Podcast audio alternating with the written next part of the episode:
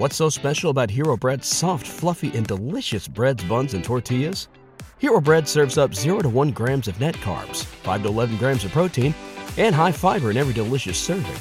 Made with natural ingredients, Hero Bread supports gut health, promotes weight management, and helps maintain blood sugar. Hero also drops other limited edition ultra-low net carb goodies like rich, flaky croissants and buttery brioche slider rolls. Head to hero dot co to shop today. Welcome to the Baseball America Podcast.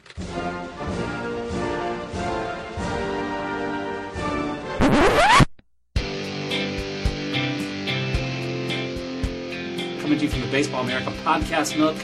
Controls your throwing strikes. The man is you're hitting the spot. That's yeah. stupid. I'm sorry. I'm going to rant about this again because that's just stupid, John. Dude, it is I mean, stupid. This is, this is so ridiculous. I'm tired of it. I'm tired of it. If he was in the home run derby, I'd put him out in a decent chance of winning it against the big leaguers. Surprised you could even hear us over the din of Ronnie McCabe's tape gun. Here we go in three, two, one. Play ball. Welcome, everyone, to a Baseball America podcast. Along with Aaron Fitt, I'm John Manuel. I want to remind you that you can visit d marini dot com to see the twenty fourteen lineup of DeMarini B B Corbats, including the C F six with D-Fusion handle technology. Visit d marini dot com for that. Aaron, you're going to be headed to Omaha this week for the uh, twenty fourteen College World Series, which is played at T D Ameritrade Park, Omaha. And we also want to uh, thank T D Ameritrade for sponsoring the podcast as well. T D Ameritrade is honoring college baseball's top college student athletes with the Fans' Choice Award. Visit the College Home Run Derby Facebook page to check out the nominees and to cast your vote. I've been to that event in the past. That is a fun event, uh, the, the T D Ameritrade Home Run Derby in July. So uh, Omaha, Aaron, is synonymous with college baseball. And finally, it's here. We have our eight-team field. As you tweeted the other day, Aaron, I feel like every year we're excited about this field, but this is a unique one because we've really got some some new blood in Omaha. With Saturday's games, U C Irvine against Texas, certainly Texas is not new blood, but has not been to Omaha since twenty eleven. Irvine hasn't been since twenty, since two thousand seven. Vanderbilt and Louisville both have been recently. Vanderbilt two thousand eleven, Louisville repeating from last year. Then Sunday, T C U and first-time member Texas Tech. And then Virginia, which uh, also there as recently as twenty eleven, and Ole Miss there for the first time since nineteen seventy-two. Aaron, uh, upsets abounded, I guess. So I, I'm going to steal a question from Mike Farron. Was it parity uh, that d- drove so many uh, different teams to Omaha, or is uh, or is there something else that uh, was a mediocrity that allows us to have only two of the top eight national seeds, or something else? Yeah, that's an interesting way to, to put it um, because I, I don't know if it's mediocrity. I mean, I, I think there were some really good teams this year that had really good seasons and didn't win, you know? I mean, um, Oregon State probably wins that regional more times than not, um, but they didn't win it this time. And, and you know, if you look at the other national seeds, I mean – there were some pretty good teams. I thought Florida was – we talked about it. Florida yeah. was flawed and, and vulnerable. Florida State was flawed and vulnerable. Um, Oregon State was really good. You know, yeah. I, I don't think they were mediocre. I, I think they just had a bad weekend. And, and certainly Indiana, I feel the same way about. Louisiana Lafayette um, ran into a really good Ole Miss team. I mean, right. both of those teams were, were Omaha-caliber clubs. Only one of them could make it. Um, so, you know, and L S U had been really hot, and then they, they lost. I mean, I don't – you know uh, – I think L S U was also it was clear that they had some flaws over the course of the season, and then they just had, you know, they they, they earned a national seed by getting hot at the right time. Um, but it's not like they were, I think, a, a juggernaut for me. Um, you know, I don't think that was it, it was it was surprising that Houston went in there and won a regional because you don't expect L S U to lose regionals at home. Um, but you know, but I don't think it was it was a stunner. So I don't know. I mean, I think it's. Uh, I think there were some really good teams, and there were some that played well over the course of the season, but but were clearly vulnerable. I guess that's my answer. Yeah, I really do think the biggest surprise is that Oregon State did not make it, and that yeah. U C Irvine is the lowest seeded team to get to the College World Series, the only three seed. But certainly U C Irvine, and I didn't say that on purpose, but it it, it, it fits the certainly part. Uh, I don't think either one of us thought that Irvine was an Omaha team, but then when you go to Oregon State, I, I think that's the thing. I think Oregon State's the biggest surprise to me that they didn't make it because consistently the feedback I got, and you can correct me if I'm wrong, the feedback, if you got different feedback, but for me consistently, Aaron, uh, the scouts and the college coaches I talked to thought that the two best teams were Virginia and Oregon State this year. Yes, I, I, that's the same, I think, uh, that I heard from most people. And, um, you know, in this Irvine team, yeah, they got off to a good start in the Big West, but I, I think they were, you know, even Mike Gillespie said early in the season, like, hey, we know we, we, we kind of feasted against the weaker part of the conference here. And, um, you know, is even after the, the weekend after they, they won that series against Santa Barbara, um, they, I think they swept that series. Even then, Gillespie wasn't breathing easy. He said, you know, we know we still got a lot of work to do. And, and you know, we got Cal Poly, we got Fullerton, we got Long Beach coming up. And, and they went up losing all those series. And so, you know, when you look at the, the course of, of their season, I mean, they lost series early on to uh, Nebraska, uh, Fresno State, San Diego State. They lost out of conference. So, I mean, you know, it's not like they had a great season. Frankly, it, they didn't. I mean, they, they, they squeaked into the tournament, um, you know, and it's not like a like like the two. two thousand eight Fresno team where they, they only got in because they won their conference tournament, but we knew they were dangerous. They were a preseason top twenty-five team that was loaded with talent. This Irvine team has some talent, but it's not loaded with talent. You know, it's got Sparks, it's got Morales, uh, uh, Connor Spencer can really hit. And after that, the rest of those guys are just kind of complementary pieces, and they're well coached and they're they're performing uh, very well when it matters. But this isn't, you know, a superpower that just had had a disappointment.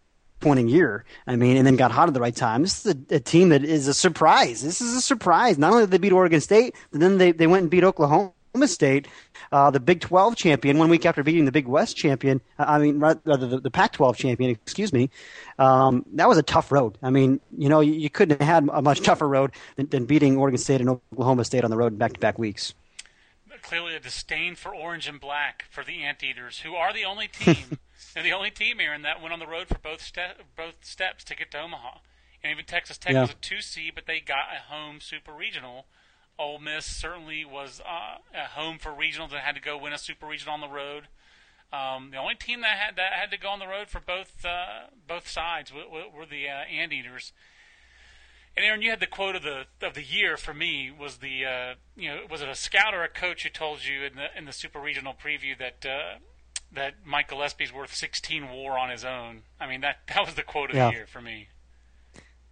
I thought that summed it up really nicely. And then you know, that was from one coach. And then another coach who's, you know, talked about um, Gillespie as the white wizard, you know, just yeah. uh, I just love I love the way other people in the West talk about Gillespie. And, and I wrote about it in, in my column that I think is, is going up on the web tomorrow. Yep. Um, you know, it's been like this for a long time. I mean, I, I can remember, you know, six years ago, seven years ago, talking to coaches and scouts in the West, and, and they, they talk about Gillespie with the same kind of reverence then that they do now. I mean, and I'm sure for you, you know, you you, you always talk about that triple steal that he pulled off in the national championship game in nineteen ninety-eight. I mean, if that's not a perfect Mike Gillespie story, I don't know what is.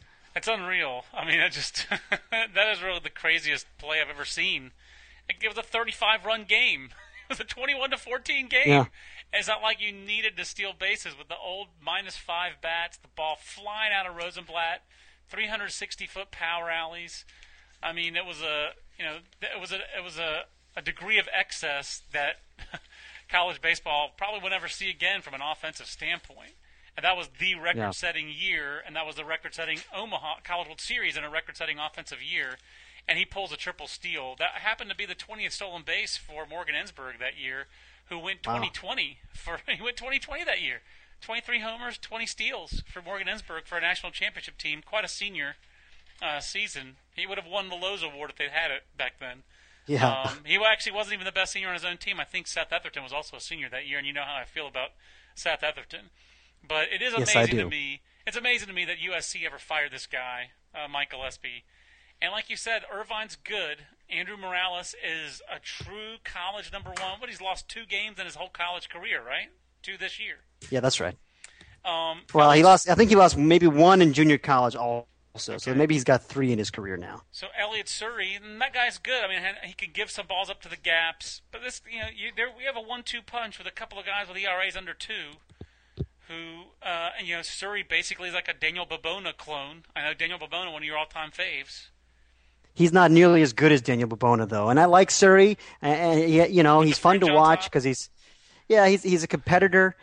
Um, that's a, and, uh, and sorry, he, that's a uh, Surrey with the fringe on top. That's in Oklahoma. That's a song in Oklahoma, and that's a When Harry Met Sally reference. So I don't know. Okay, that, I missed that one. Okay. I was just going to plow on ahead without, without acknowledging. Um, you know, he, he's a pitchability guy. He's a soft tosser. Babona actually had a little bit of velocity. I mean, he could run it up there a little bit better than Surrey could. Um, you know, I mean, they both pitched in the eighties, but um, Babona did have better stuff. I mean, you know, okay. but but Surrey is in. You're right. He's cut from that cloth. Okay, that's a good good word to use with the name Surrey with the fringe on top. It goes back to that again. Sorry, for God's sakes. I can't let it go. Um, but this team, I mean, again, you, you mentioned Sparks and Spencer. But it's just not, you know, for for U C Irvine to win the College Series, Aaron, correct me if I'm wrong, they're going to have to skill it up. Big time, yes. Right? Yeah, that's right. And, and you know, it's, it's neat because obviously they in Texas run the same kind of offense. But I think Irvine, you know, does a little bit more unusual things than right. Texas does. You know, Texas is going to get a guy on, they're going to stack bunt, um, and they're going to, you know, try to get them in however they can, but they're not going to be nearly as creative, I don't think, as Gillespie is going to be. You're not going to see um, any double squeezes from Texas. Um, you know, I mean, it's it's the the amount that Irvine squeezes, it really stands out. You know, even even when everyone knows it's coming, it could be two strikes they could squeeze. Uh, you know, all kinds of situations. Look for it. Um, they're going to squeeze, but but they execute it. It's amazing. It, it really is. Uh... Everyone knows, you think you know what's coming, and that's like you said, Irvine, they run similar offenses, but Irvine just seems like it's better at the unconventional aspects yeah. of the short game. Texas, Aaron, uh, let's transition to the Longhorns. Obviously, they do play this, the short game. That is an Augie Garrido staple. He's really the person who first perfected it as a head coach at the Division One level. I mean, all these sons of Wally Kincaid, whether it's Dave Snow or Gillespie or Horton or Serrano or whoever – all those guys, because obviously Gillespie's, uh, you know, Cerritos J C uh, head mm-hmm. coach before he was at U S C, which is the same place. I think he, you know, that's where George Horton uh, went to school. I believe uh, Serrano went to school there. So as, uh, all this kind of California J C stuff that is uh, gave birth to this West Coast style of baseball.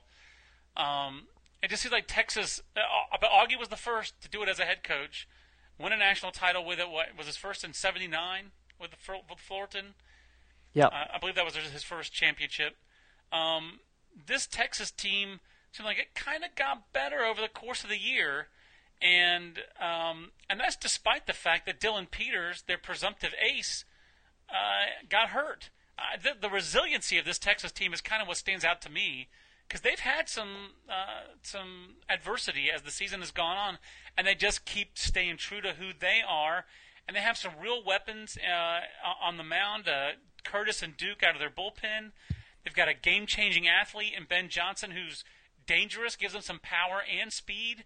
And then they've got uh, some real playmakers in Peyton and Hinojosa offensively, along with uh, Madison Carter, who's had this kind of surprising uh, year when he was healthy. Um, you know, they, they've had this adversity, Aaron, and they just keep on plowing through. Yeah, and you know, they were, I think, in the top ten uh, in mid-eighties. April. They just swept Oklahoma on the road, and they were flying pretty high. And we were talking about them as maybe a national seed contender, certainly right. a regional host. And then all of a sudden, they, they really went in the tank a little bit. You know, they they got swept by T C U at home. They lost two out of three to Oklahoma State at home. They went to West Virginia and lost the series. So, I mean, you know, they they didn't exactly carry a whole lot of momentum here into the postseason. Um, but, you know... It's one of those teams that I always felt like once they got into the postseason, they could be dangerous just because of, of the way that they pitch and defend. You know, they're well, they're well built, I think, to win it in, in this ballpark. Um, and I don't know. I mean, they, the the fact that they, they had those senior guys come back, uh, Thornhill and Peyton, that's the key to the whole season. And Augie's talked about that a lot. Um, And and I think rightfully so. I mean, those are clearly the guys that, that make them go. Those are the best players in the team. Peyton is, is the is the Mark Pappy, I think, um, of, of the Big twelve. You know, he's just a really tough out who controls the strike zone and and, and makes them go. And um and, and Thornhill is, you know, he's the, the tone setter now. Without Peters, he's the guy that's kind of their number one starter. And uh, you know, he, he pitched very well um, again last week. And Uh, it's not overwhelming stuff, but it's solid stuff. He'll be eighty-eight to ninety, ninety-two, you know, with a pretty good breaking ball and change up and knows how to pitch. And um, I don't know. I think it'll be a great matchup between him and uh, and, and Morales in that first game. A couple of uh, veteran right-handers that uh, just really know their craft. That does set up as a, as a great matchup, and I think everyone's anticipating the uh, the the quote off between the two head coaches. Aaron, who do you think wins that, Gillespie or Garrido? I mean, Garrido doesn't take a back seat to too many people, but boy, Mike Gillespie back in Omaha for the first time in uh, a decade, that that could get epic in terms of the uh, the quotes well, on Friday. I- I think I'm gonna I'm gonna go with Augie because I have uh, some inside information that Gillespie uh, lost his voice this week, and so I have a feeling we're gonna get screwed out of a really good performance from Gillespie up on the dais. But uh, oh, but I hope not. No, that's uh, that is unfortunate. Let's see if we can't fly Jack Krofcheck in to be the voice of Skip. So gotta nice. make a, gotta make a Jack Krofcheck reference whenever possible. So uh, it's a Baseball America podcast with John Manuel and Aaron Fitt. Aaron, then we get uh, that's going to be a good matchup. But then we get Vanderbilt and Louisville uh, in the seven o'clock game Saturday night, a rematch of last year's Super Regional, which was won by the, the Cardinals at Vanderbilt. And Aaron, I'm fascinated to see these two teams that are very similar in their approaches, big power arms. Vanderbilt has a little bit more depth of power arms, but certainly both teams noted for swing and miss stuff, athleticism in the field, the ability to hit for some power, but really more of gap to gap. And aggressive base running, and they're, they're similar templates to great coaching staffs. But now you're taking both these teams off turf and putting them in the, in the grass at T D Ameritrade. How much do you think that affects these two clubs, which are really built for turf? Or am I and, and Texas also. Or do I, I overstate mean, it a little bit? No, I mean, I think it's a factor, you know, and, and, and Texas is another one that um, is, is plays on turf. And so um, we've got, you know, Irvine is the one team that's out of the bracket that plays on grass. So we'll see if that's it's a factor at all here, but uh, uh, maybe it is. I mean, the, the game is a little faster um, on, on, on the real grass than it is on that, that the, especially the turf they have at Texas where the ball really slows down and gives you, the, you know, room service tops all day long. Um, but uh, I don't know. I think these teams are still going to push the action for um, Vanderbilt and Louisville. You know, that's just their game, especially Louisville. Uh, but both of them, I think they both rank in the top ten in the nation in, in stolen bases. Um, so they're not afraid to run. And, you know, they can skill it up. They got a little bit of pop in the middle, both of them. Um, you know, certainly Jeff Gardner for Louisville and the amazing Nick Solak. He's, he's the guy. You know, he's he's really been the, the, the catalyst here in the postseason. Is this true freshman that they kind of plugged in the lineup uh, in, in the second half of the year?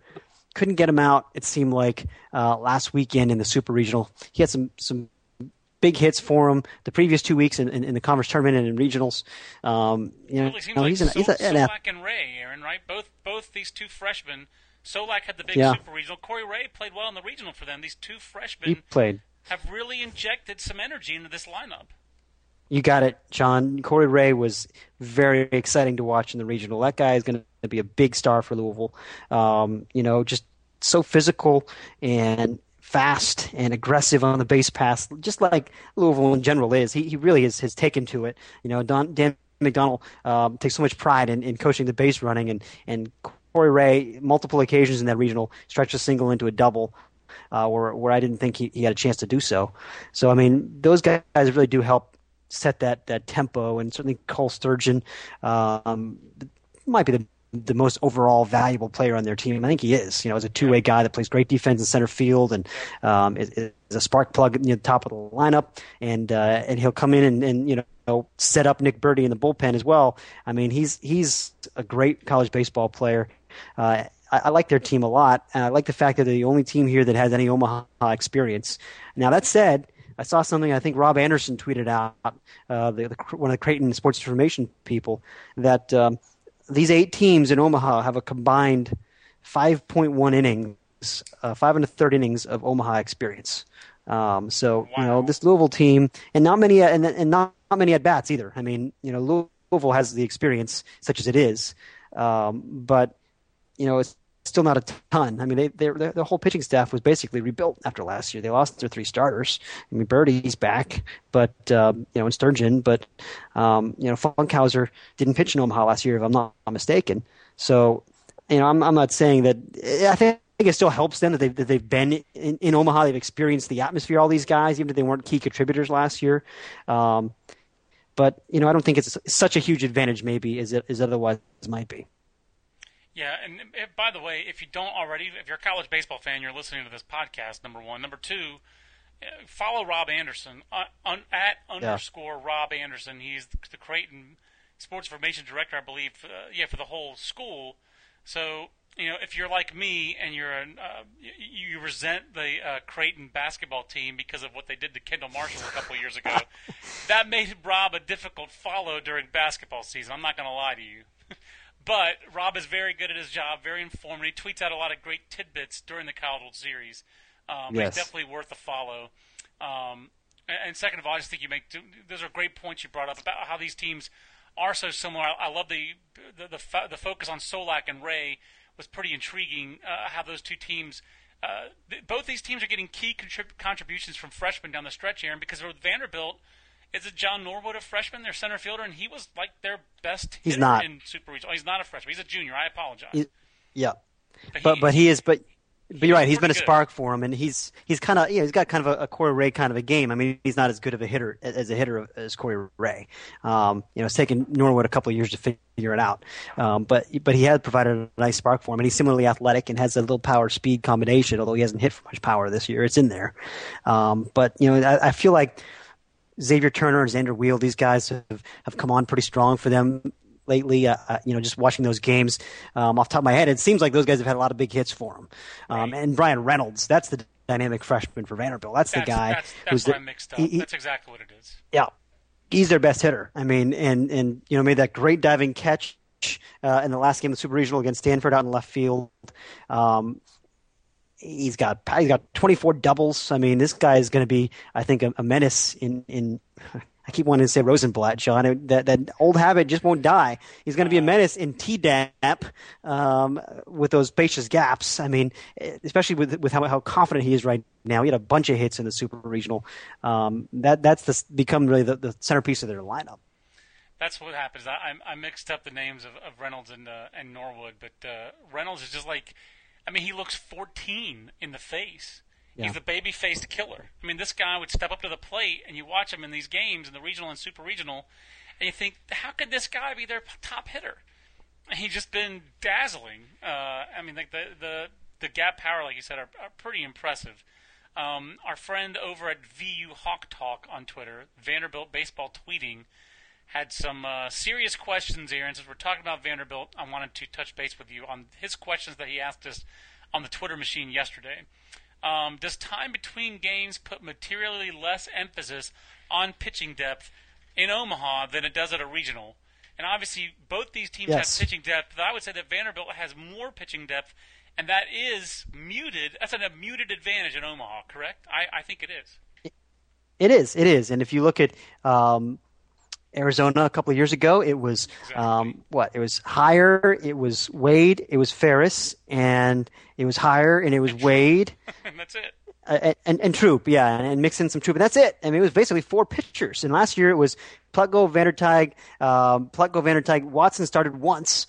And then they had, you know, of course, Berg and, and Caprillion a little bit in the bullpen. But, I mean, you, you certainly you don't need as many pitchers to win. However, um, if you fall into the loser's bracket, yes, I mean, it helps to have more arms. Um, and, and the fact that, you know, a team like Vanderbilt can come back with, with four, at least four starters that give them a real chance um, if they lose, that's an advantage. You know, you not have to bring back a guy on, on quite a short rest. Uh, or, or Virginia, I mean, you know, I love the fact that in the Super Regional, it clearly shows you that, that right now, I'm not, not to jump ahead here, but, um, you know, Virginia um, doesn't trust Connor Jones right now. You know, he struggled to throw strikes, and so you need to win a game against Maryland in that second game.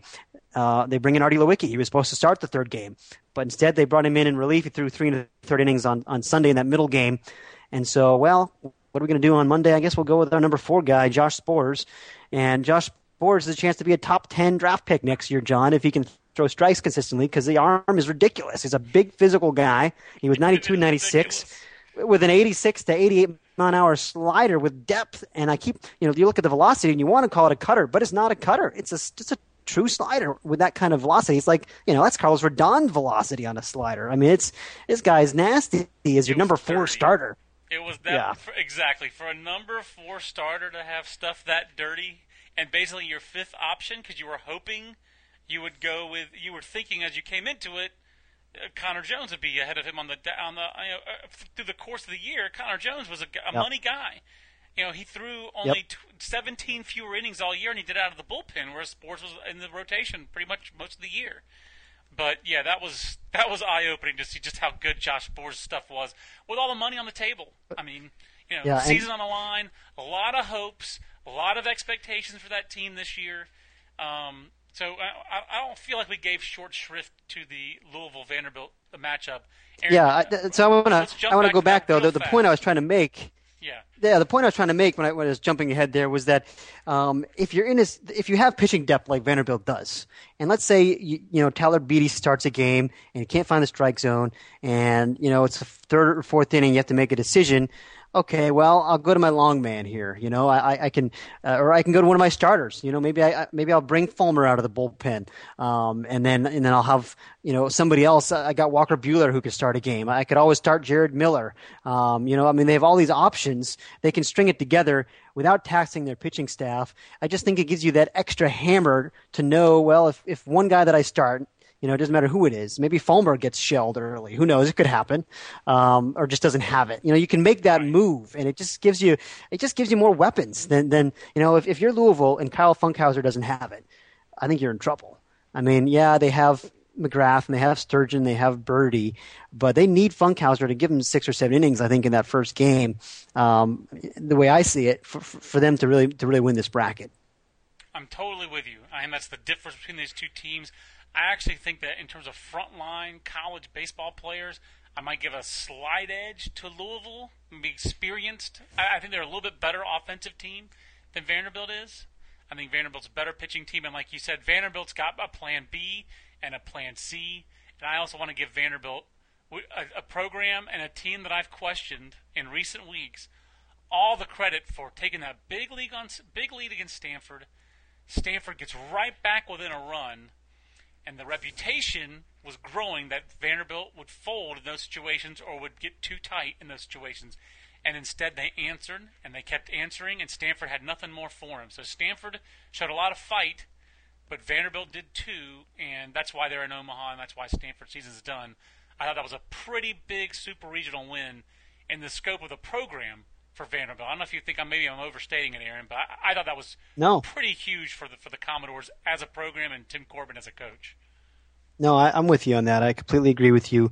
They needed to get back over the hump and get back to Omaha for the second time, and you know they celebrated um, with with a dog pile. And, you know, after winning out a, a twelve to five game, just like Virginia celebrated with a dog pile after they, they blew out Maryland eleven to two, because that just shows you getting to Omaha is hard, even when you're one of these elite programs, and those That's are. Right. Elite programs that are um, all every year. Those two programs are among the best in the country. They've won, you know, there's not many programs. I think Virginia's won more games since two thousand eight than any team in college baseball.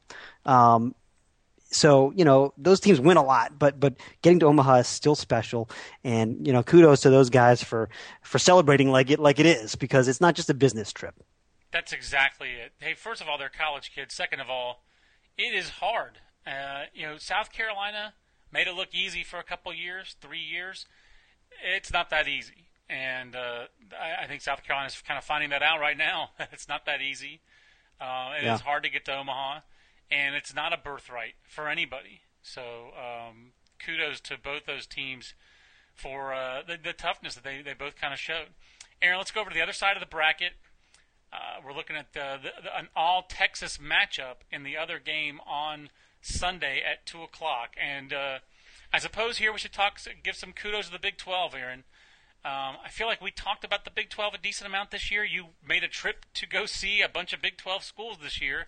Uh, I guess I, actually, I guess you saw Oklahoma State and T C U. Were those the, those the only ones that you saw, or you also saw Kansas State, right? I saw a bunch. When I started, I saw Texas Tech actually against T C U was the first game of my trip. It was Finnegan um, against Dominic Moreno on a Friday night. Nice. And T C U blew their doors off. And then uh, Texas Tech won the next two games in the series when I was gone. But uh, I saw I saw Kansas State at Oklahoma later that trip. I saw a game at Kansas State. Um, yeah, I got around a decent amount in the Big twelve. So, so you saw a lot of Big twelve this year because we felt like that was an interesting part of the country with all these newish, newish coaches. I hear a second-year coach in Tim Tadlock taking Texas Tech to the College World Series. This is a program, Aaron, that has won a lot of games. They had a lot of forty-win seasons under Larry Hayes. They produced some big leaguers, Josh Bard, chief among them. Uh, Joe Dillon, another Texas Tech big leaguer, one of my favorite players, grinded his way through the minor leagues. But, Aaron, um, this is a program that has struggled in recent years, and we thought they were going to take off five, six years ago with Dan Spencer. It never quite happened. But, boy, Tim Tadlock, they, they had a good year this year. The one time we ranked them during the regular season, they went right out and lost the series after that. It's not, yeah. an, overwhel- it's not an overwhelmingly talented team, Aaron, but they throw a ton of strikes. Kirsch and Gutierrez give them some guys who can really uh, give them some pop. And then Nislone, Tyler Nislone, I'm, I'm sure I'm messing up his name, but uh, this guy's had a phenomenal offensive season. But it feels like this is an offensive-oriented team that then just showed they can win – back-to-back one nothing games in a super regional. I feel like I have less handle on Texas Tech than yeah. I have on any team going to the College World Series in years. I think they're an offensive team. They win one, one, one nothing back-to-back. Who are these guys? I don't know. I don't know if they are an offensive team. I don't know if they're a pitching team. I just think they're just a weird team that is better than they should be on paper. And that's been the case uh, all season long. I mean, I've struggled all year to get a, a handle on this team. And you talk to two people who play them, and they're like, yeah, you know, they're, they're pretty solid. They play hard, you know. But but it, nobody walks away from playing Texas Tech saying, oh, man, those guys are really good. I mean, you know, people, I, everyone I talk to says, yeah, they're, they're good. You know, they're a solid club. They're well coached. They execute. But, I mean, they're not an offensive juggernaut. They have a couple of guys with power. You know, you talk about Gutierrez and Kirsch and, and Nislone. Um, but that's about it as far as offensive um, forces in this lineup. I mean, uh, I really like Tim Proudfoot. It's a guy I've, I've I've liked watching for a couple of years now at shortstop. Just a guy that makes every play. It seems like he's a smaller guy, uh, doesn't have huge raw tools, but he fielded nine ninety this year, only two errors, um, and and he hit more than I think he has in the past. Uh, you know, it's a singles kind of contact approach, but a nice little player down there in their lineup. And And then Devin Conley in center field, very athletic. He showed it with that great catch to save um, the, the Super Regional against College of Charleston. Um, you know, he, he's a guy that can affect games with his defense, not not really with his bat. But um, I don't know. These guys are they're a great defensive club. I mean, maybe that's what they are. I mean, they're fielding nine eighty-one. So um, if we're looking for an identity, maybe that's it. They got a little bit of pop in the middle with two guys that can really hurt you. Um, They're they're they're hard nosed. They really do grind out at bats, and I know I use that term too much, but this team, that, that's what they are. They're that kind of club. Uh, they wear you down, and there, there's a lot of productive at bats, and and and right now their pitching is hot, you know. And is it a lot of big arms? No, I don't think I would say that. I think Chris Sadbury has a good arm from the left side, a big physical guy that has a pretty good breaking ball, and um, he's really the one guy who, who over the course of the season had a decent chance to pitch them deep into a ball game. But lately it's been um, Dylan Dusak, the left-hander, who's done a really good job for him. Cameron Smith is the other lefty that, that shut out Miami in the, in the regional final and got some big outs for him in, in the, the last game against Charleston. Uh, and then Johnny Droz at the back of the bullpen. Boy, that guy is, is locked in. I mean, and again, it's not big stuff. You watch him, but it's, yeah, great year. It's, it's angle and it's command of the fastball, and, and you know, he can backdoor the breaking ball against righties, and uh, he's he's pretty good. He He's had a tremendous year. Johnny Droz, I love I love that name, too. I love anybody who goes by Johnny. Um, I mean, the most recognizable names on this team probably. I mean, to me, Aaron, I was looking at their roster when, you, when I was reading the Super Regional previews and, uh, and looking at those. I was like, hey, they have Chris Withrow's little brother. So Matt Withrow, yeah. whose big league brother is just getting ready to have Tommy John surgery. Um, I, I was like, and even that, it's a guy who made eight starts during the year, but seems like he's not really a yeah. guy anymore for them, you know. Um, and he's got the biggest arm on their team. He's their best prospect, but uh, I think the strike throwing is not there to the level that they want it to be, and so he's basically not in the mix anymore. That's it. So to me, it's a it's a it's a really neat story. It's a program that, you know, Texas Tech has been They had a, a big football year a couple of years ago when Michael Crabtree was there. Um, but you have uh, a head coach there in Tim Tadlock with ties to the program. You have Ray Hayward, who's been a pitching coach at high-level college baseball for a long time. Um, you know, was uh, at Oklahoma for a long time. Correct me if I'm wrong. Wasn't Ray Hayward at, at, uh, over at Oklahoma coaching there for an awful long time? I think yeah, so, yeah. Assistant coach at Oklahoma for five years.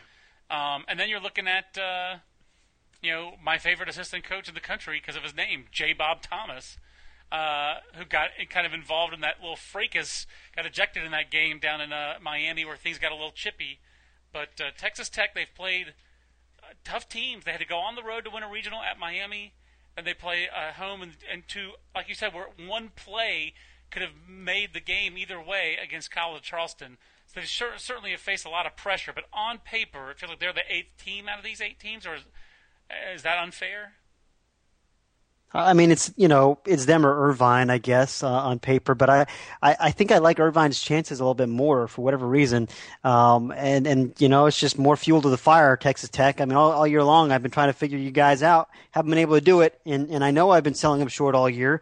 Um, well, I, I guess I'm selling them short again because I, I like the other three teams in this bracket a lot more. Um, you know, I, I think they're clearly the heavy underdog on their side of the bracket.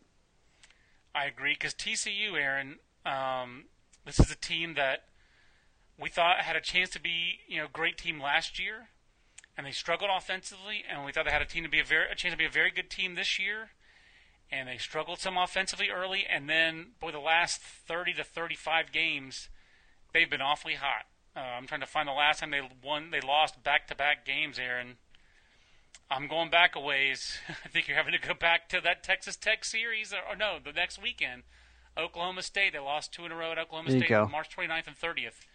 Aaron, that's a long time to not lose back-to-back games. Uh, T C U just seems like they've got talent, but they've also got a little bit of that toughness and a little bit of that it factor. They took every single thing Pepperdine and Aaron Brown could throw at them, and they, and they still kept coming. Yeah, they did. And it was very impressive because Pepperdine played well, and, and Aaron Brown. Super regional. That, that was, that was, that was maybe a... the best super regional. It was. I think for for me, it was absolutely the most compelling action. All three of those games were, were really good, and especially the last game. I mean, that was a classic. Because um, even after T C U took the lead in the ninth with two runs, Pepperdine came back in the bottom of the ninth and had runners on the corners, um, and and made Riley Farrell earn it, you know. And then and then the the video feed went out right before strike three to end it. Of course, that was epic. Infamously, the but, Heidi uh, game of college baseball for older. I know it. Fans. But but you know it was um, it was an impressive weekend for T C U, and I will say this: I, I don't feel like they're riding a you know this wave of um, dominating performance into the into Omaha like maybe like a Virginia is, or uh, you know some of these other teams. I guess even Texas I thought was pretty dominant in its super regional against Houston. Um, T C U had to work a lot harder, and sometimes that's a good thing. Um, and sometimes, you know, it's a sign of, of maybe a team that um, could be vulnerable. But in this case, I don't know. I think maybe just tip your cap to Pepperdine and say they played really well, and and, and T C U, you know, give them credit for, for, for pulling it out. But what do you think, John? What's your what's your read on, on this T C U team? I, I thought Pepperdine was really, really good, and that T C U had to be equally good to win that yeah. super regional. I, I thought Aaron Brown was the best player on the field. I thought Aaron Brown was the best player I saw in super regionals. I thought Aaron Brown was like, how did this guy fall to the third round? I mean, he just jumped off the page. He was so yep. good. And Pepperdine was executing and grinding at bats and made T C U work for everything. But I'll tell you, I, I think Schloss gets a lot of credit for this T C U team because they've stuck to what they do. He's had faith in a lot of players there, Aaron, that other coaches might have cast to the wayside by now. And he's had yeah. faith in those players despite some struggles, and they've rewarded his faith. I, I guess I should be using those words because I'm talking about T C U. but, um, but, right. But, I mean, they've, they've got some rocks. They've got Preston Morrison, who is a rock. He just – he may not be a prospect, but that guy is just so consistent. He's going to make you beat him. What was he, wasn't he their Friday starter two years ago in that super regional at U C L A or something like that? Yep, I mean, he was. Like he's been he around was. For, Seems like he's been around forever. He's still only a junior. So they have one more year of this guy coming back, because I don't think he was drafted. If he was, it was very late. That, that's right. It's a. I mean, it is a. And then, you know, again, I'm I'm thinking of I'm thinking of guys like Kevin Crone. Man, most teams don't bench third round picks, but boy, Kevin Crone was bad last year, and he still wasn't great the first half of this year. But now he put the, he seems like he's not trying to do too much. He doesn't shrink from the moment when he needs a big hit. When they need a big hit, he can come up with it. And they've got some other talented offensive players. Cody Jones can set the table. Um, you know, they they could run a little bit. Uh, th- I think this is a, just a, a really good team that got pushed by a very good, very hot Pepperdine team and had to play their best to win that Super Regional, and they found it within themselves. And that has to be exciting for a coaching staff to know that your team can summon it up when it needs it, and and they did. So I'd be excited if I were uh, T C U. Uh, I, I think they're going to be a, a force to be reckoned with in this in this uh, in this Caldwell series. I mean, they all are, but. I, you know, one game with T- Texas Tech, anything can happen. And as you just mentioned, Texas Tech won two of three in that series when they played in Fort Worth during the season. So that has to give Texas Tech some confidence. But on paper, T C U certainly likes, looks like the better team. And then, Aaron, we have Virginia. And, and, I mean, go ahead. I'm sorry. And, and then final thought here. I mean, uh, you know, I've I've made the comment. Uh, I was talking with Mike Rooney about six weeks ago. You know, he said, "Who's your who's your national championship sleeper?" And at the time, I felt like T C U was a sleeper. I mean, you know, I don't think they were in the top twenty-five, but I just uh, that's the team that I came up with because I just felt like they are built a lot like, you know, that U C L A team last year where it's uh, pitching and defense and, um, you know, even now their, their, their bats don't scare you, just like U C L A's bats didn't really scare anybody last year, but uh, but they're really good up the middle, and they have a shortstop who makes every play in Keaton Jones, you know, he's he's their, their Pat Valleca. A lot of these teams have that guy. There's, there's one thing that we see here, a lot of these teams, I think they're all good defensive teams. Every one of them, all eight of them are, are uh, you know, don't make a lot of mistakes, and they all have playmakers up the middle, um, and that's that's important. So I guess maybe that doesn't give any of these teams an edge because they're all good on defense. Aaron, you just mentioned uh, suited for the ballpark. Uh, v, our, our friend again at, at V U Hawk Talk asked, what teams have offenses and pitching staff slash outfield defenses best suited to the homer unfriendly confines? Is that Virginia? Is it the Cavaliers? Or are they just the best team, so we think they're the best suited because they're the best team? I think they're the best team, and they're the best suited. And, and here's here's the thing that stands out to me about them. You know, it's easy to compare teams to U C L A because there's a lot of teams that don't have any power, and a lot of teams that right. win with pitching and defense. Um, but you can compare Virginia to U C L A because they they defend very well and they also hit very well. Uh, but you can also compare this Virginia team to the Arizona team that won the year before because they have those kind of athletes all over the place. They're a gap hitting team. We're going to see a lot of doubles and triples out of this Virginia team in that ballpark. Um, that's the kind of team they are anyway. You know, they they have some guys who can hit out of uh, hit it out of the yard uh, when they need them. But for the most part, this is a team that, that is geared to do just what Arizona did a couple of years ago um, with with Mejia and Mejia's Breen and Russ Snyder and, you know, Joey Rickard, all those guys who could just really run. You know, they put the ball into the gaps and they run. And and I think this Virginia team does that. They got a lot of strength and physicality, which matters, but they also have speed and athleticism. Um, they're good defensively, or better than good defensively, everywhere in the diamond. It was a lot of fun watching Cogswell at second base. I mean, there's there's the other thing. We talk about, about shortstops, but there's some great second basemen in this field with Cogswell. And uh, with Zach Lucas impressed the heck out of me for Louisville at second base. And we know Dansby Swanson can play second base. I mean, you know, there's a lot of good players at skill positions up the middle all over this field. Yeah, I mean, Virginia, Virginia, what they did over the weekend, and you were there, obviously, in Charlottesville, Aaron. We've touched on them a little bit, but that was that's that was the Virginia we've been waiting for. You know, yes. Brandon Downs improved his batting average from two eighteen to two thirty-three over the weekend. I mean, it's not much, but it, boy, two thirty-three sure does look better than two eighteen. Um, Kenny Towns. He looks like Brandon Downs again. Does he finally? Good. He he's, hashtag he, he looks like Brandon Downs people. again. He's whipping the. Yeah, he's whipping his his hands through the zone again. I mean, it's, you know, rifling balls down into that left field corner. He's, you know, running around. It looks like he's got a lot of confidence. I mean, he's he's fun to watch. He's Brandon Downs again. You got Pinheiro and Laprise. You have these uh, young infielders along with Cogswell. They got three to make two with these middle infielders. Pappy is gonna. I feel like Mike Pappy was as locked in in Super Regionals as any hitter I saw. Just every swing was confident, easy, at the same time forceful. He squared up. It's just like he, he squared up balls with ease. He hit lasers all over the field. I mean, that guy just. He was so good in that uh, Super Regional. Yeah. Um, the unfortunately named Joe McCarthy gives him a nice uh, wingman. I mean, this Fisher, th- this team, Aaron, is they, – they finally are who we thought they were. And I jumped ship. You did not. Kudos for not jumping ship, Aaron. Are they quite to the level you thought they would be? Are they still – is there still another gear – that could kick in for Virginia here with their confidence flying high? The team I saw this weekend was, was the team I thought I would see. And, um, you know, it kind of gradually built over the course of the weekend. They, they, they hit the ball well on, on Saturday in the first game of the series, but they left a bunch of runners on base. And, you know, they hit a lot of balls at people.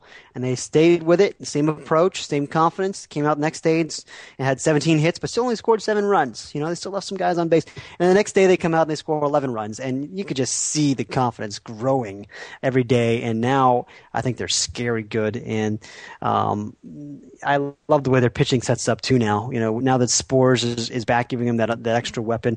I wonder if If Nathan Kirby will, will bounce back, because that was, you know, that was not a very good look at him on Saturday. That's a that's a key for Virginia. I mean, he's the first team All American, um, and you know they they they need him to to perform like he has pretty much all season, and not like he did this past weekend, in order to get off to a good start. But this is a team that even if they lose that first game to Ole Miss, I think they're good enough to to run through the losers bracket.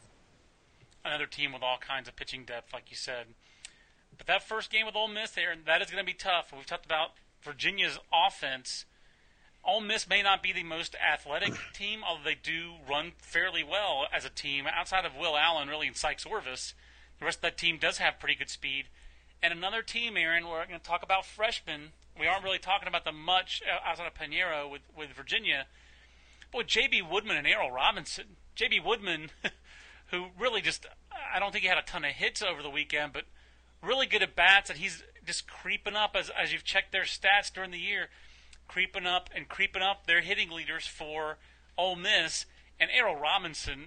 All you got to do is all you've done as a freshman is be the everyday shortstop for a team that goes to Omaha, won the S E C West, and uh, you know he makes he makes most of the routine plays look routine, and the quality of his at bats uh, pretty solid in big situations in the Super Regional against Louisiana Lafayette. I gotta feel like Ole Miss, because they have just the right mix of veterans and those two key freshmen who've really contributed every day uh, as everyday players. And, and they have a lot of speed in the outfield. That really stands out. You know, that was that question that V U Hawk Talk was asking us um, about, about teams that are well suited for, for this park. Hey, this team with Austin Dallasfield and Braxton Lee and, and Will Jamison running around, they're going to cover a ton of ground in those gaps, and uh, that's a big advantage. You know, even I think they've even more outfield range than, than Virginia has. Although I, I love Brandon Downs out there, um, and McCarthy's a good outfielder and Fisher, but those guys are not as good of an outfield as Ole Miss. Um, I think this is the best outfield in, in this uh, in this College World Series field. So I think that. Um, Hey, that, that could be something to watch here. But they also do have good pitching, but I think it's a notch below the other teams we talked about, uh, T C U and Virginia. Um, you know, I like Chris Ellis. Christian Trent, I think, is very good from the left side. I wonder if Ole Miss would think about starting Christian Trent against kind of that left-handed leaning Virginia team. And Virginia has balance of lefties and righties, but I feel like their most dangerous guys are left-handed with, with um, Pappy and Fisher and um, – Uh, I'm drawing a blank. There's a third one. There's, yeah, it's, McCarthy's left. I think so. But anyway, um, you know, those guys, I think, um, are, are pretty good on the mound, Ellis and, and, and Trent, but they're not shut down. And um, you know, I like I, I like the bullpen. I really like the fact that Laxer has, has continued to um, pitch com- with confidence. You know, because we know he's got a big arm, and I've talked about it before, ninety-three ninety-five with a really good slider, but the fact that I think he got the last, what, uh, ten outs maybe against Louisiana Lafayette, um, they trust him clearly, and that, that is important. So now you've got a good trio with Laxer and Aaron Greenwood and, and Weathersby in the bullpen. They can shorten games okay now. So I, I feel like both these teams are very balanced. There's clearly the most physical and offensive teams in Omaha, the Virginia and Ole Miss. Yep. And um, but they also can pitch, and they also can defend, and they can run. I mean, they, they can do it all. Both of them can. Aaron, uh, a couple other uh, tweets. Uh, who's your favorite draft-eligible pitcher going into next year? We've got some pretty good ones in this tournament. Nathan Kirby, as you mentioned. Uh, Riley Farrell is on this list. Um, I'm drawing a blank on the the twenty fifteens. Those are the two guys that jumped out. No, Carson Fulmer, of course, and Kyle Funkhauser. Um, which of those guys that I like best? Uh, uh, Kirby, Funkhauser, Fulmer, or, uh, or Riley Farrell, who are still alive in Omaha. I'll tell you, my favorite to watch is Carson Fulmer. I just think the guy's electrifying. I think we we both have made it clear we we we, uh, we kind of like Carson Fulmer. Um, boy, I mean, you know, just the the the aggressiveness, the the swagger, and and the fastball is is electric. The breaking ball is the best of this group. I mean, that breaking ball is nasty, and he's got the really good changeup. I love Carson Fulmer. Um, whether he's a better prospect than those other guys, I mean, he's smaller, and there's more effort in his delivery than a guy like Funkhauser. You know, Funkhauser's Funkhauser's ninety-two to ninety-five, touch of ninety-six, with minimal effort, and he's still got, you know, a baby face. I mean, this is this is a guy that, um, you know, as he continues to get himself into better shape, there's more in the tank. And he doesn't have the kind of command, though. I mean, that's the thing. Uh, his command has taken a step forward this year, but he still walks guys. Um, I, I will say that I was really impressed in the regional, the way he located that fastball to both sides, um, especially, you know, in the inner half against righties and lefties. He did it. You know, he, he really was – it was not just control. It was command. So maybe he's he's taken that, that step forward in that respect. But uh, – you know, I, I like Kirby a lot, too, of course. He's the left-hander in this group. Um, but I don't know. I mean, I, I don't think he's quite as electric as these, these other guys that we're talking about. And you know, obviously, Riley Farrell's electric. But the question is, will he be a starter or not? Um, I wonder if they'll give him a chance to start next year. You know, with Finnegan gone, I don't feel like he is a, a bullpen-only guy like, like Nick Birdie. I think Farrell could start if they wanted him to, but Um, I don't know. I, I don't have as good a feel for that, whether he's got a feel for a third pitch, um, whether they would want to extend him, or whether, hey, it, it's worked pretty well having him in the back of the bullpen, and, and that's valuable. Maybe they'll leave him in that role. It's going to be really tough to know what to do with him next year, um, because he's so good as a closer. And but at the same time, Aaron, is he better? I mean, I think he has a cleaner arm than Nick Birdie. But Nick Birdie yes. dominated for two years as a closer, and he's not even a first-round pick, second-round pick this week, right. Nick Birdie. So if Riley Farrell wants to be a first-round pick, he either better start playing a position or start some games, have some starting history like Nick Howard, you know, who started last year. We didn't even mention how good Nick Howard is for Virginia. Nick Howard, yeah. That guy's such a beast. It's ridiculous. He's kind of the he's kind of been the difference for Virginia this year, Aaron. Because their offense wasn't what we thought it would be, they played so many close, low-scoring games, but they seem like they win them all because of that guy. He's phenomenal. Yeah, he's special. And then, and then Whit Mayberry. I mean, you know, we yes. talked about kind of the, the way Ole Miss with with with, um, with Weathersby is kind of that bridge guy. I mean, for Virginia, it's, it's Mayberry, and he was great in the first game against Maryland to kind of settle that game down and give the, the Cavs a chance to win. They didn't win, but uh, he's been like that all year and really throughout his career. Uh, a little bit of funk from the right side. It's not big stuff, but uh, a competitor and a very valuable piece. Um, they can shorten games there. They've got options in depth, and, and Howard is special. There's some great closers. You, you look around this field. My unreal. Goodness, with Howard, with Howard, Birdie, and Farrell, those are the three biggest arms in the country. It's unbelievable. I, I, I don't know why. And then, and oh, by the way, so Texas has, as we mentioned, Duke and Curtis. Um, Curtis is drafted pretty high. He's got a big arm. He's ninety-four, yeah, ninety-five. Big arm. How about Irvine has the guy who leads the country in saves? Was it Ben Moore? I Sam don't think Moore? He's Sam Moore, but I don't know if he's even pitched in the postseason, so I'm not sure what his status is right now. If if he's just got a dead arm, or if he's hurt, or you just, even you know, tell what it is. He's eighty-three, eighty-four, right? Yeah, so, yeah, exactly. He's not a big velocity guy. He's a splitter guy. That's his pitch. But they've gone to Mitch Merton more, more in, in the postseason. He's like he's been their guy at the back. But just clo- and, and certainly Vanderbilt uh, has used multiple closers. Their closer is now starting. In Carson Fulmer, their closer became their number one starter. um, or at least their number two starter over the course of the year. But Vanderbilt has tons of options, and they have Adam Ravenel, who they kind of have used as like yeah. almost like a moment of truth guy, right, Aaron? Yeah, I think so. At this point, I mean, that's talking about a guy who's really um, put it together, you know, and, and been able to harness his stuff after a couple of years. Like Laxer, Ravenel and Laxer are very similar to me. They have similar stuff, similar velocity. Um, they both be kind of sit ninety-three or so and touch a little better than that. And they both have sliders with, with some depth. They're kind of eighty, eighty-two, you know, maybe eighty-three, eighty-four. I mean, they both have good stuff on the right side. Both guys were kind of wandering through the wilderness for two years, would show you flashes but could never quite harness it. And now here they are as juniors.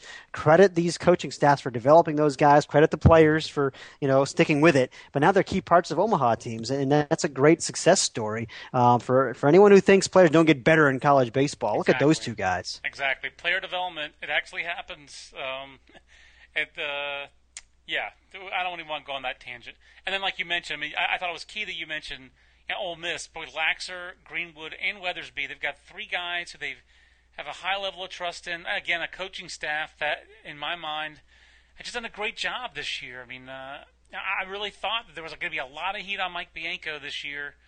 Uh, the, the way they finished last year, you'd watch their Thursday S E C games, and there'd be nobody in the ballpark.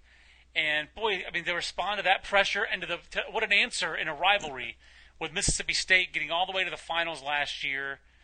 For Ole Miss to come back the next year and go to Omaha, pretty big answer in terms of the rivalry and being, yeah. you know, to, to, to match your biggest in-state rival like that. And a pretty great statement for the uh, Magnolia State of the, of the quality and the passion for college baseball there.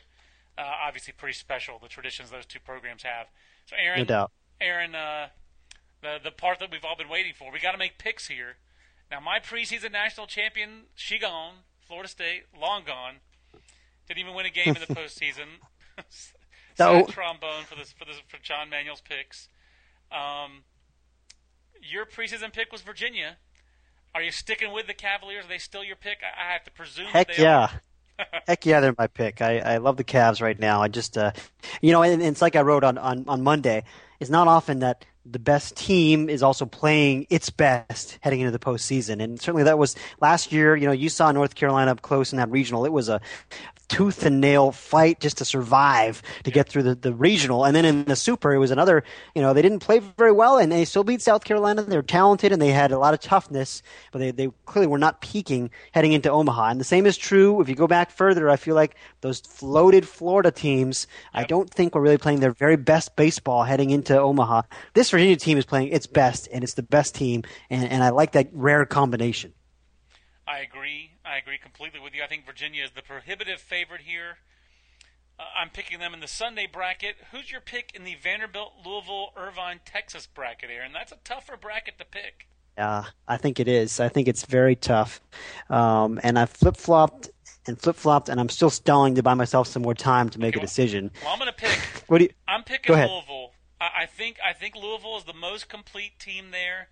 I do like Vanderbilt's um, – I, I do like Vanderbilt's ability to – they're so complete, but I think Louisville's a little bit more complete, a little bit less good on the mound. But if they win that first game, uh, then I think everything kind of breaks for Vanderbilt in my mind uh, thereafter. I, I think – I mean, that's not for Vanderbilt, for Louisville. Louisville.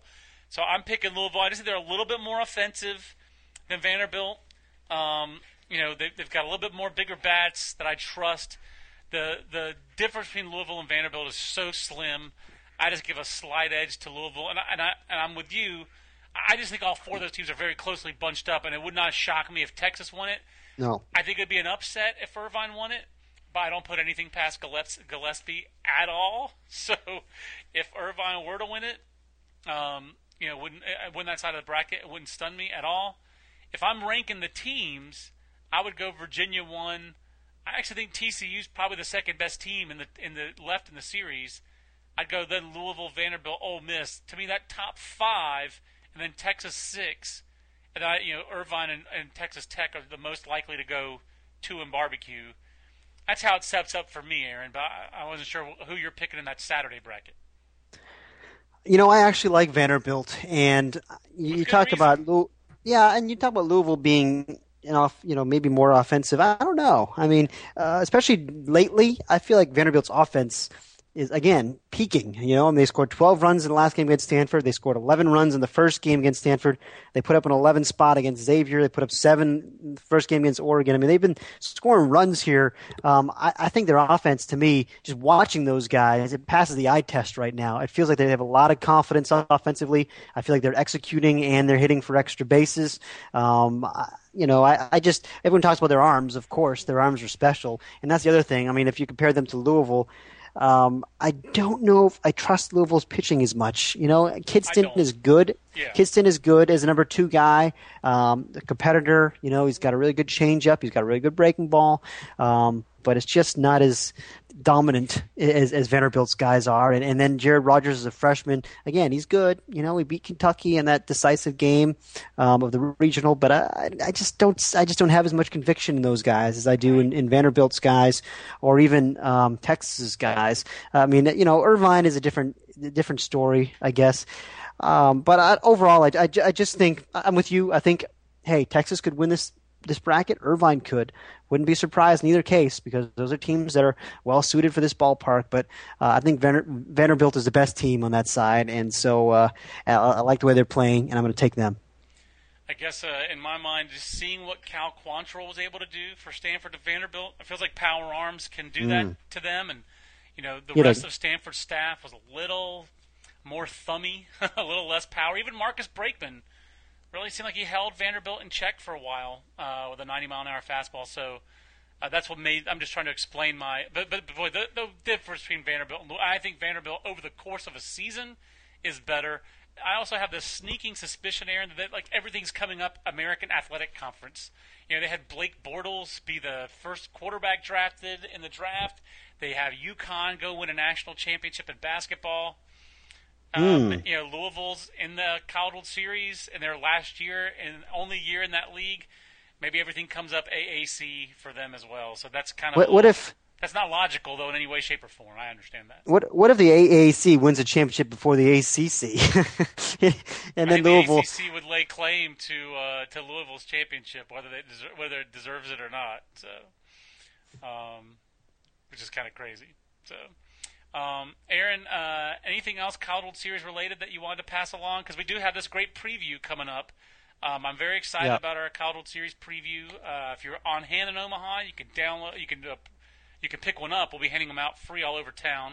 Or if you're not, you can download it at baseball america dot com. And we also want to remind you that we are sponsored by T D Ameritrade. T D Ameritrade is honoring baseball, college baseball's top student athletes with the Fans' Choice Award. Visit the College Home Run Derby Facebook page to check out the nominees and to cast your vote. Your vote. So anything else you wanted to touch on before you head to T D Ameritrade, Aaron? I, I don't think so. I mean, I, I think just to go back to what you said at the very beginning of the of the, the podcast, um, it's a fun field. I'm, I'm excited about the all four opening round matchups. They all have intrigue for various reasons. Um, and maybe I... Yeah, and maybe I say that every year. I do feel like every year, I'm like, oh, wow, this field's great. This field's great. And, and you know, maybe I just like college baseball, John. But this is it seems like a seems like a good field. Maybe you just like college baseball. Why on earth would you do that? That's just crazy. uh, I think the last couple of weeks have shown people uh, a good face forward for college baseball, Aaron. It feels like oh, super boy. regionals and regionals were just great. And a lot of good stuff for college baseball and not a lot of emphasis on negative pitcher abuse or this kind of stuff. It was good. It was a good couple of weeks, don't you think? Yeah. I thought regionals in particular uh, were loaded with drama and surprises. I thought this was a fantastic year for regionals. And, and supers, uh, we had a few good games. I wasn't quite as enthralled by a lot of the action in supers, but, but you know, we talked about that, that Fort Worth series as, as, as a real standout. Um, the Indiana you know, regional, the Bloomington regional might have been, yeah. just for the way it ended, the walk-off, the shock. And just th- those two teams were legit. Uh, yep. Really cool to see how offensive Stanford and Indiana were, you know? Yeah. Yeah, and, and that was, you know, that's the other thing is we talk so much about how um, the B B core era is dominated by low scoring games. It was neat to see some scoring in this in this postseason so far. You know, I, I liked seeing Lafayette and uh, and Ole Miss and Ole Miss go at slug it. it out. Absolutely, yeah. Those games were a little bit sloppier maybe than some of the other ones, but it was good to see some offense. And boy, Aaron Brown again just uh, made Lupton Field look small. Um, so the the small ball has its place, and boy, if you like that, you're going to see it in Omaha when you watch Texas and yeah. Devine. That game might take four hours and be two to one, but uh, but you're also going to see some offense. That Virginia, it feels like the Virginia Ole Miss game has a chance to be really offensive uh, yep. in a good way. Vanderbilt Louisville has a chance to, to really have some offense. I mean, Vanderbilt has seven guys with double digit steals, you right. know. So there's a lot that could happen. A lot of different styles clashing out there, different programs. A lot of quote unquote new blood. I do think it sets up for a, for a great series. So. Aaron, you'll be there the whole time. Bring a lot of laundry, and uh, I'm jealous I won't be the whole time there with you. Uh, look forward to talking with you. I'm sure we'll do some hangouts during the College World Series. I'm not sure exactly what the schedule of that is, but I'm sure we'll do some because I like talking to you about college baseball. It's fun. Absolutely. All right, Fitzy. For Aaron Fitt, I'm John Manuel. I want to remind you, don't forget Baseball America's draft offer. The draft's over, but you can still get all the scouting reports and the draft database and the signing bonus information. Subscribe now and receive one extra month of access with any premium content subscription. BaseballAmerica.com slash subscribe to order. For Aaron Fitt, I'm John Manuel. We'll see you on the next Baseball America podcast. Until then, so long, everybody. What's so special about Hero Bread's soft, fluffy, and delicious breads, buns, and tortillas? Hero Bread serves up zero to one grams of net carbs, five to eleven grams of protein, and high fiber in every delicious serving. Made with natural ingredients, Hero Bread supports gut health, promotes weight management, and helps maintain blood sugar. Hero also drops other limited edition ultra-low net carb goodies like rich, flaky croissants and buttery brioche slider rolls.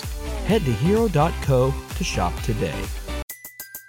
Everybody in your crew identifies as either Big Mac Burger, McNuggets, or McCrispy Sandwich, but you're the Filet-O-Fish Sandwich all day.